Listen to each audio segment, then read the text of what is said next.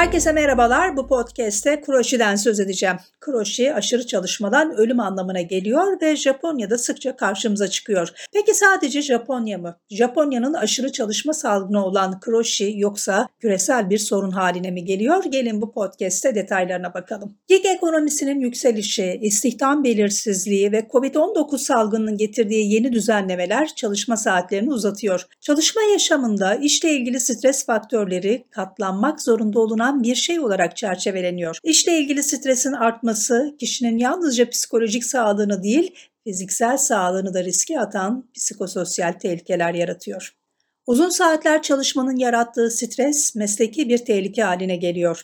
Veriler stresin yüksek sayıda beyin, kalp hastalığı ve ruh sağlığı vakasını inmeyi tetiklediğini ortaya koyuyor. Modern çalışmanın yarattığı stres etkenleri toplumlarda göz ardı edildiğinden çoğu insan işin sağlıkları üzerindeki etkisinin ne olduğunun farkında bile değil. Dünya Sağlık Örgütü haftada 55 saatin üzerinde çalışmayı tehlikeli olarak etiketliyorken Japonya'da ve daha birçok ülkede bu süre aşılıyor. Japonya'da her yıl aşırı çalışmaya bağlı olarak felç, kalp krizi ve intihardan kaynaklanan yüzlerce ölüm rapor ediliyor. Kroshi'nin aşırı çalışmadan ölüm anlamına geldiğini belirtmiştim. Japonya'da kroşi deniliyor, Çin'de ise glossy. Henüz İngilizce'de ölümüne çalışmak için bir kelime yok. Kroşi 1970'lerden bu yana Japonya'da bir sosyal sorun olma özelliğini taşıyor. Çünkü Japon kültürü çok çalışmaya ve uzun çalışma saatlerine her şeyden çok değer veriyor.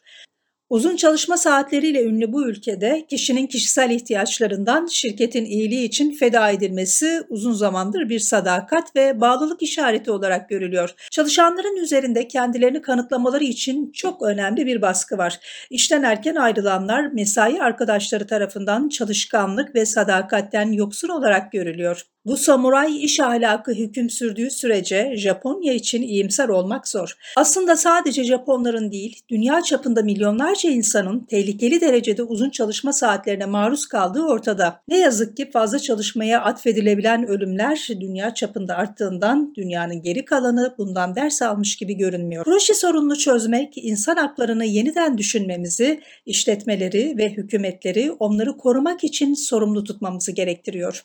Japonya onlarca yıldır iş gücü piyasasındaki kıtlığa katlanıyor.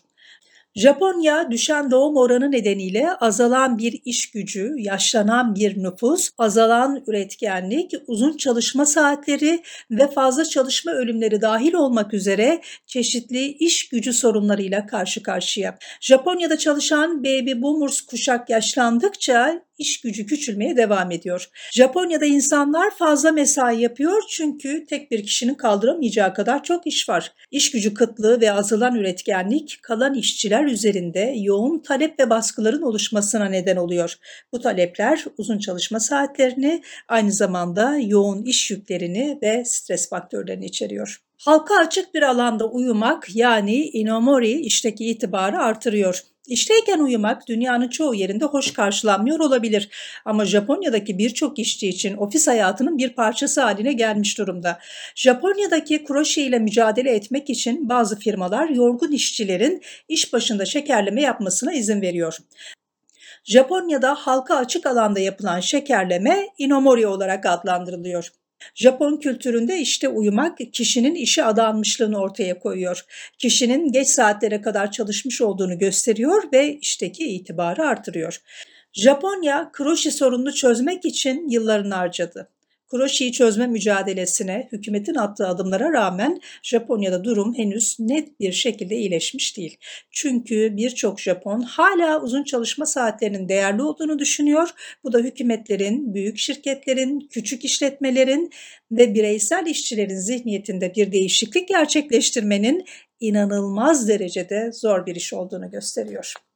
Peki çözüm için ne yapmak gerekiyor? İnsanlar ne kadar uzun süre çalışırsa performansları o kadar düşük oluyor. Bu da zayıf konsantrasyon ve hafızaya, problem çözme ve yaratıcılıktan taviz vermeye neden oluyor. Bu nedenle zihinsel ve fiziksel sağlığın yanı sıra mutlu ve tatmin edici bir kişisel yaşam için iş ve özel yaşam dengesi kurmak önem arz ediyor. İş stresi çalışanların sağlığını ve üretkenliğini etkilediği için şirketlerin kar hanesini etkiliyor. Hükümetlerin psikososyal tehlikeleri ulusal iş sağlığı ve güvenliğinin bir parçası olarak kabul etmesi, bu tür zararları önlemek için yasalar oluşturması ve uygulaması da gerekiyor. Japonya gibi ülkelerdeki aşırı çalışma kültürü eleştiriliyor ancak belki de kroşi farklı ülkelerde farklı biçimlerde karşımıza çıkıyor. Fazla çalışmanın stresinden ölüm yerine çalışmaya çalışmanın ya da çalışamamanın stresinden ölüm gibi. Araştırmalar ortalama çalışma gününün uzadığını ortaya koyuyor. Dünya çapında yaygınlaştırılabilecek her duruma uyan tek bir çözümün olmaması bu işi daha da zorlaştırıyor.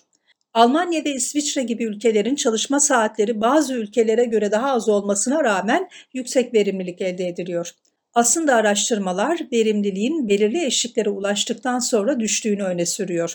Aslında araştırmalar verimliliğin belirli eşiklere ulaştıktan sonra düştüğünü öne sürüyor. Bu nedenle odaklanmış, kaliteli iş performans değerlendirmesinin olması gerekiyor. İşletmeler ileriye dönük olarak değişen iş yeri kültürü ve beklentileri konusunda artık daha proaktif olmak durumunda. Ve yine işverenler bunun sadece bireysel bir sorun olmadığının farkına varmak zorunda.